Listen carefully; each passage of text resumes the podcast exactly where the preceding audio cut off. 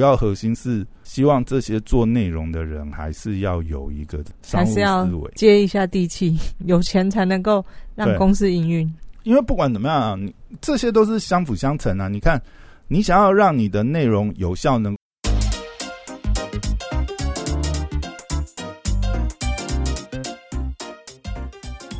欢迎回到时间管家，是我陈大冲泡雅，在我身旁解决人气呢。Hello，大家好，我是小凯丽。哎，又回来，好，这个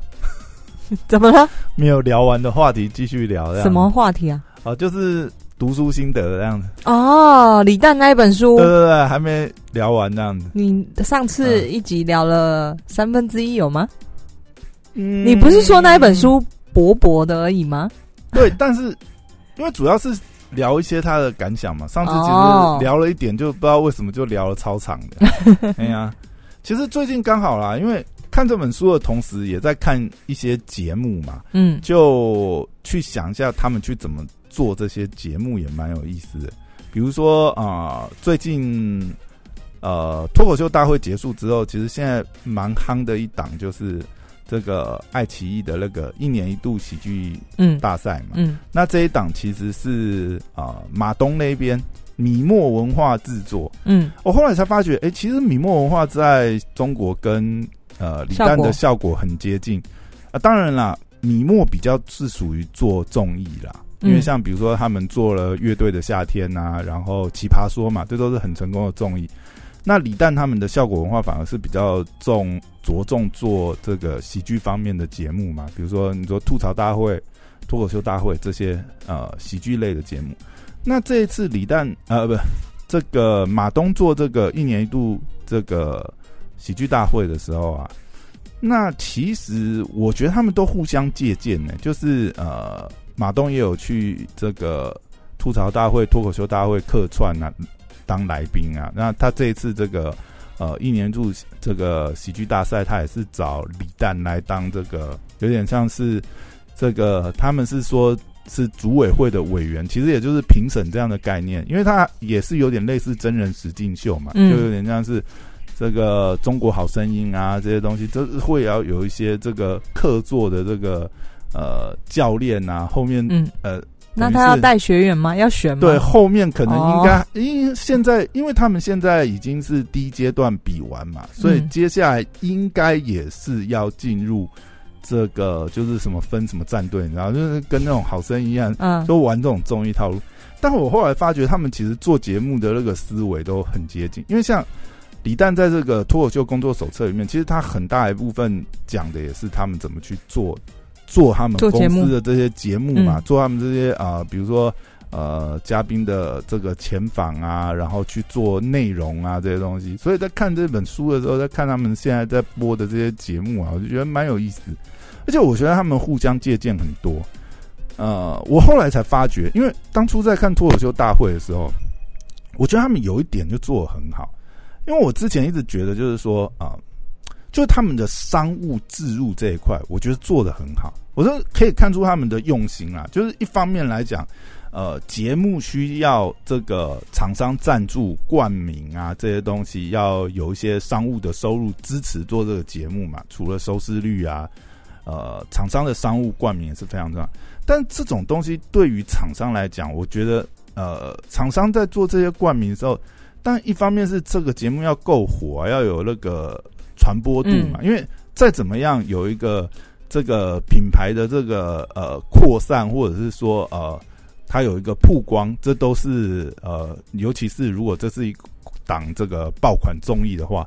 其实光这样子的曝光对品牌上就是一个有意义的曝光了嘛。嗯但另外一方面就是说，他如果能够再进一步在这里面去结合，做一些有创意的置入，让这个内容能够被二次或者是再次的传播，那这一点我就觉得像呃，不管是脱口秀大会、吐槽大会，他们里面做了蛮多形式上，我后来才发觉哦，原来这个是马东的节目首创，其实并不是李诞他们先这样子玩。嗯比方讲，他们常常会这样，就是呃，以脱口秀大会的形式来讲，可能就是呃，让脱口秀演员讲一段商务稿口白这样子。但他们里面常常会有一个形式是，也是会去用小短剧的方式。就我后来发觉，因为再回头去看，比如说《奇葩说》啊，或者是马东的一些节目，在包含这次的这个呃一年一度喜剧大会大赛这一些节目以后，发觉哦，原来马东他们才是这方面的始祖，他们弄得更好，而且他们会按照这个节目实际的热度进程。比如说，像我们上次有聊到嘛，一年一度喜剧大赛，它呃呃上一集啊，上一集有有一组是什么？哎，这个杀手不太冷吗？还是什么？我有点忘记他的节目呢。就是有呃有一个组合，他们的内容是这个杀手跟呃一个呃驻唱歌手之间这样子，然后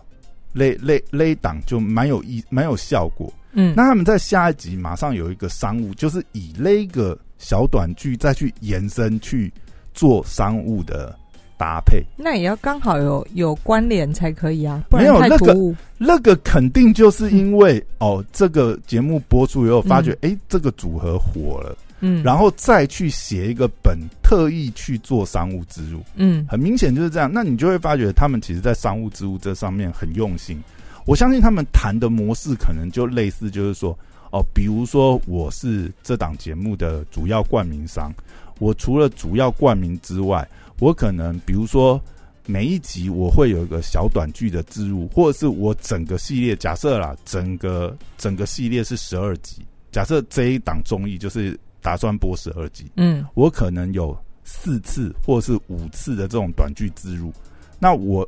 我要怎么选择我的短剧呢？那一方面就是随着节目的播出的热度进程，然后再去讨论，再去提案。嗯哦，比如说最近这几集哦，谁比较火啊？我是主要冠名商，我有优先选择权，我就是要这一组人置入他后面，帮我置入我的东西，然后而且是特别帮我写本。我觉得在这上面的制作上面，就会发觉他们的这些综艺制作很用心啊，不管是从内容，他们本来就是要内容取胜嘛，再到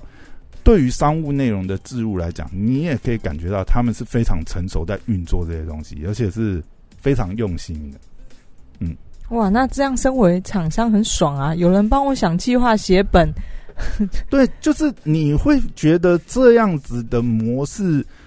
的确啊，嗯他们能够招到一些，或者是说他在这个呃冠名置入的金额上面，我相信他去开那个的价嘛，也的确就会比较有说服力。我怎么突然想到最近嗯也很火的一个，不过它是公益影片，就是真的是无缝接轨的自录，就是邀请四个奥运选手夺牌的那，你有看到这个广告吗？哎，我没看到，它是什么样的内容？就是呢，它其实在宣导防疫，就是嗯嗯，那防疫你要做到什么呢？戴口罩，嗯然后要勤洗手，然后嗯保持这个距离，安全距离。他找了哪哪四个选手？郭幸存郭幸存，还有嗯射箭的，还哦有这个跳跳马的那个鞍马的，然后还有一个羽球吗？呃，我忘记了，对我忘记，还有一个游泳的，哦，对，都是这次可能有夺牌，有夺牌然后？呢，他们就这个利用他们的专长，或者是他，比方说他访问了郭庆存说：“你在比赛场上，你这个有没有什么印象最深刻的桥段，或者是哪一个 part 你最紧张还是什么的？”嗯然后，所以你就你觉得，诶，他就是在访问他，然后他讲出来，这这个这个脚本就是一个很、嗯很正。常，不突兀啊，因为就是在访问一个奥运选手啊。如果这样的话，应该是要回头去看一下执行单位，他这、嗯如果照你这样讲，他应该是执行很厉害，很厉害，我觉得这个企划应该是。蛮厉害的广告设计，嗯，广、告公司去设计的。对对对，那就就我的意思，我的意思就是说，嗯呃，像他们在做这些综艺节目的时候，当然啊，你说广告公司呃去介入，但是我相信他们设计到这个程度，比较比较呃成功的原因是。呃，本身节目制作方他们就很有这样子的概念，嗯就是商务制入的概念。嗯那他们本来就把这个环节设计在里面，甚至当初在招商、在卖这些呃冠名权或者是各种版位置入的时候，其实就有考量到这些因素在里面，甚至都可以插档卖。比如说，我就是要因为他们里面也有单卖某些小档的，就不是我不是整节冠名，但是我就想要呃买一档短剧自入也是可以，因为你会看到有些是零散的自入，甚至你会随着这个节目热播，因为你看到刚开始几期的时候商务还没那么密集，你知道吗？你会看到越来 这个节目越来越热，又哇后面各种赞助越来越多都来了，对对对对。像如果说像之前那个脱口秀大会啊，因为他们里面还有蛮多就是延续性的内容啊，有点花絮的内容。比如说脱口秀大会结束以后，还有一个脱口秀小会的彩蛋，大概是呃二十到三十分钟，就是当天勒集可能表现比较好的脱口秀演员哦私私底下呃等于是录完影以后吃。呃，等于是大家有点像围炉吃个火锅什么东西，嗯，然后呢，一起聊聊这一集的一些哦，他们准备的过程啊，或者是说哦，目前比到现在的心路历程之类这样子的一个小小的花絮节目。嗯，这个节目呢，他们本来是没有赞助，后来几期后就直接就是围炉里面就有一个食品厂商，火锅火锅料啦，这样的厂商就赞助，类似这样子，就是你就会发觉，哎。随着这个节目进程，其实他们也是持续在招商，因为想办法把广告版位给塞满。对对，哎，去最大化这个收益。哎，怎么聊到聊到这么多，完全在聊这个节目，完全没有在聊书上的东西。有有有啊，书也是这个赞助很重要啊。其实书里面倒是没有讲到什么赞助啦，只是我觉得在看他们写这些呃内容，准备这些节目内容，我觉得是蛮有意思，因为可以看出来，就是说。我觉得就是你要一个，这个当然虽然它是一个综艺节目，但你一个项目，你一个呃计划要成功啊，其实你怎么去植入商务商务的环节？他有教怎么，就是手把手教学怎么去招商自入，要怎么这个自入。在书里面其实有写到一些段落。呃，当然是细节，因为这本书比较还是以脱口秀本身怎么去制作内容啊。商务的部分，其实我觉得，嗯，他这里面有写到一点点，比如说他他这里面有讲到，很多时候啊，不过我觉得这个也是蛮 common sense 的啦，但。就顺便你就讲了就聊一下，嗯，他们有讲到，比如说很多时候他们呃在面对客户的时候，那要理解一个概念，就是他们卖的不是段子，而是一个节目计划。那商务的片段是需要配合这个来的嘉宾的舞台方案，所以你要去呃说服这些不管是来演出的嘉宾，或者是。呃，说服呃你的这些呃商务客户这些东西，都是这个是要，呃，怎么讲？应该说非常需要把这个放在心里的，因为他会这样子叮咛，是因为他们里面都是做内容的人嘛。那做内容人大部分都是比较艺术家性格，比较浪漫一点。但你在做这些商务推广，其实就是比较业务，比较行销啊业务。那这当然也跟李诞本身待过这个。广告公司有关，对，所以他会比较有这种商务概念。其实我觉得他很多地方，像他，呃，其实后面写到蛮多地方，我觉得那个就他就完全是一个广告公司的角度在写了。就他其实啊，讲就是说我们在做这些企划，在这些筹划，其实你就是要把你这些想法 idea 卖出去，这是最重要，不然你。啊，想了一个多好的段子或什么，那你要怎么把它卖出去？那就跟广告公司啊，一般我们这在做这些企划案一样啊。对，嗯，你是要想办法把你这些呃企划卖出去。它它其实里面有一小段也是有写到这样的概念，但我相信它主要核心是希望这些做内容的人还是要有一个商务思维，接一下地气，有钱才能够让公司营运。因为不管怎么样，你这些都是相辅相成啊。你看，你想要让你的内容有效能够传播，当然内容本身好是一件事情，嗯，但是内容要好，本身你也要有商务的支持。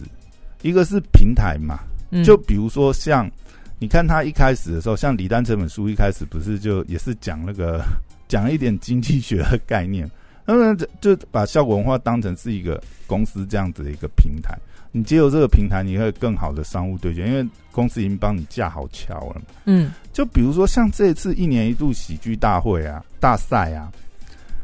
他们其实我觉得在这方面上面，他们也做了蛮多这种妥协，或者是说要把这个节目内容能够做好的努力。比如他们半年前就开始办这种呃 sketch comedy 的这种呃，等于是呃训练营。因为很多很多演员嘛，也是来报名参加，但是他们可能之前不见得有这种呃小短剧啊、喜剧短剧的这种呃经验所以他们就也去参加 open m i d 就好了。当然不是这么简单，你只你去参加，那你也要有，那嗯你要会写本呢、不是？哦，不是，你前期你前期的准备工作是，嗯你也是要有训练，不然你拿什么东西去练？哦，就像写作文这样，你要懂什么起承转合啊，或者什么招式啊，或者什么，他这种短剧其实还有不止文本哦，他表演，我觉得他其实会比就是一个夏令营的概念比脱口。比脱口秀的难度还要高一点。然后另外就是呃，对啊，他们是有点办了一个训练营这样概念，嗯嗯嗯然后去让大家可以在这里面去去兜这样。就知道的组织架构到底是怎么样。这样其实最近也看、也听到蛮多那个呃，里面一些编剧啊的讨论啊，才发觉，其实即便是这样，你看像米墨啊，像马东啊，他们已经有这样电视台啊、爱奇艺啊这样的资源，但是因为这是一档新的 IP 嘛，能不能成也不知道，所以呢，其实很多早期投入的啊。也不见得是真的有拿到薪水哦，他们也是蛮会画饼这样子，就像有一些初期的编剧投入的时候，也是呃名义上的一这个这个艺术指导，但是嗯。其实听、听说是也没有领薪水这样子。哦。但现在但是现在这个节目做起来，相信就是你就是有作品嘛，你就是有名声的嘛。对，那这这个接下来，不管是再有新的商务，或者是再有类似的节目想要仿效的话，这一批骨干的，不管是编剧或演员，相信就会得到很好的市场价值，因为他们嗯。已经、呃验证了他们在市场的价值。嗯嗯，哎呀、所以我觉得这个也蛮重要啦。如果说真的要做内容的人，他还是必须要了解，对对，还是要嗯必须要为了、你说为了商务去做一些妥协吗？我觉得有的时候就是看你用什么角度去想，因为有时候我们会听到一些内容创作者哦，不管是台湾，因为台湾的我也听过啊，就有的人会讲，就是说，哦、他其实很不喜欢这些商务，就他希望是他如果能够就是完全是做他自己想做的内容，但完全就是内容说话，比如说，嗯。那他主要的收益来源可能就是卖票啊，就是观众直接是付费，直接就是或者买他这个内容。这个作家写书，那他的商业收益就，如果你就是要维持你，那你就会维持你的创作的，可能讲起来也是你创作的纯粹性啊。对对对对，但嗯。就呃商务的角度来，因为你你当然是如果是公司的角度，当然还是希望就是说把你这个人的 IP 或者是内容能够呃商业化利益嗯。最大化，嗯。因为你如果说只靠呃内容，只靠这些嗯变现的话，当然速度或者是变现的方式一定是有所局限。嗯嗯。对，那如果说能够哦、呃有比较好的这样子的商务结合，因为我觉得这种某种来讲也是一种挑战啊。你说对做内容来讲，那你如如何能够把商务的内容很巧妙的植入在呃你想要做的内容里面，达到一个平衡，那也是一种挑战。如果嗯换一个角度讲，你也可以把它想成是一种挑战。或许你本来不会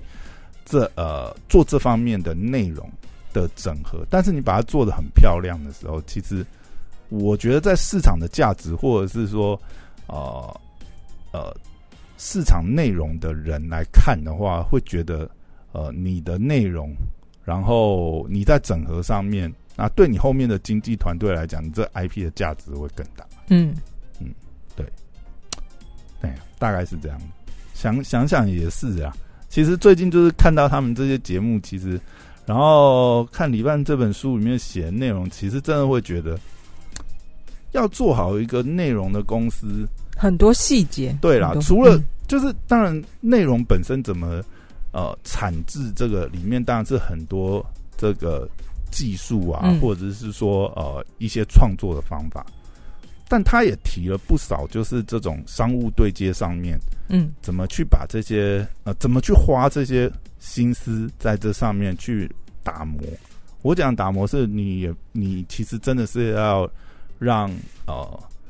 这些外界商务这些跟你对接的这个呃厂商也要看到他们这些产出的内容的口碑啊或者什么真的有那个效益。其实这对呃做内容公司来讲发展，我觉得也是蛮重要。嗯，因为你当然啦，当你呃变成一个很成功的 IP 以后，你可能完全就靠卖你的内容也也已经就是呃获益不错，但是都没有一度一步到位的嘛，你一定是慢慢在成长爬起来。这个过程当中，你一定是要有一些商务呃合作去加速你的触及跟曝光，而且我觉得有时候其实这对呃彼此来讲也是双向。你说品牌跟呃内容创作者的商务结合，当你这个结合的很好的时候，其实对双方来讲也是互相加分，尤其是品牌商务的这个铺铺天盖地的这个推广下去，对不对？也对这一个 IP 来讲是也是加创造很大的曝光，因为你看，很多时候我们在想要做这些曝光的时候，都会想说，呃，我今天拿到这个 IP，那我可能也希望就是说我在实体曝光的时候，也会有这样子的曝光力道上来。我觉得这是互相啊，当然你你说这也是双方互相也会看，因为对方也会，对啊，厂商要选你，也你也要有一些知名度。但对 IP 这边来讲，也会有一个，就是他们也会有一个呃敬业的问题啊。比如说嗯我如果哦、呃代言了你这个品牌，我可能就没办法去代言其他竞品。嗯，那这会有一个竞品的关系，所以对他们来讲也是取舍。但是有时候起步阶段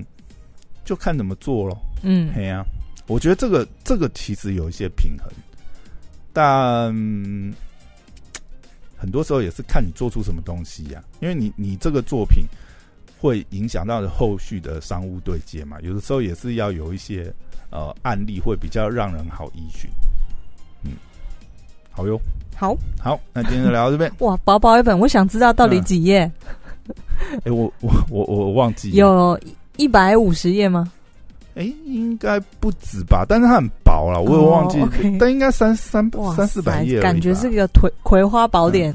练功。但我觉得就是它里面讲到很多东西，可以联想到很多事情啊，嗯嗯然后再看他们呃做的这些节目嘛，实际的成绩。因为我我一直在我一直觉得是这样子哦，很多东西就是哦、一个事情的成功，它必定后面是要很多因素的辅助。那它能够造成一个现象级，甚至带起呃一个潮流的，不管是节目或者是内容，其实它后面都有很多可以值得去研究的地方啦。我觉得听起来很像就是在看，呃，比方说你看一部电影很成功，然后你就会去想要看这个 behind the scene，看它后面制作嗯，究竟是怎么制作出来这么这个旷世巨作的。对啊对，Netflix 嗯。现在上面有一套影集嘛，其实大家也可以去看一下，就是他就是把很多经典电影后面的幕后嗯。哦、怎么筹制的，然后这个影集这个影片，呃，这个呃，甚至这些影呃电影经典的电影，当初哦、比如说一开始成案的时候，或者是说它背景的小说，然后电影的出资，甚至选角有没有换角什么，那个系列影集好像叫。电影背后的故事吧，它已经出到第二季，大家其实可以看看。我觉得那那个里面蛮有意思，因为它里面有很多电影背后的故事。其实我们前面也讨论过嘛，像《终极警探》啊，嗯或者是《小鬼当家》啊，然后呃《魔鬼克星》啊，嗯然后还有这个 有点年纪的人才知道这些。呃，对啊，但是他挑的都是一些经典的老片呐、嗯那如果说有兴趣的话，可以挑其中你觉得有兴趣的集片，数看，对对对对，或你看过哦、比如说甚至有《回到未来》这样，就嗯真的是很经典的你 片。可以再讲老一点没关系那。他他都是他他去解析都是这种经典的老片啊、对，那真的是很经典的。哎所以你看完，或者是说真的没有看过这个片，啊，通常那些片现在刚好也在 Netflix 上都有，嗯你可以先去看那个片，然后再看它背后的故事，你会觉得还蛮有意思的啊、